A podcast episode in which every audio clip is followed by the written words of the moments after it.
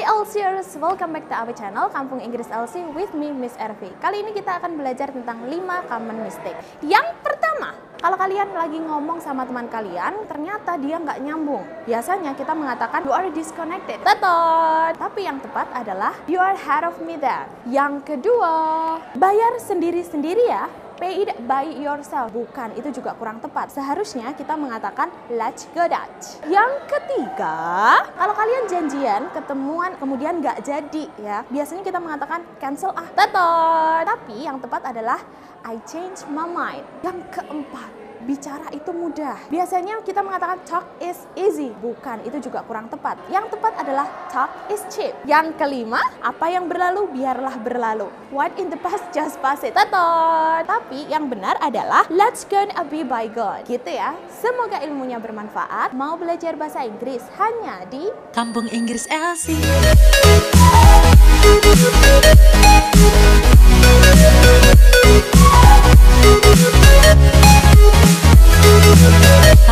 is Elsie.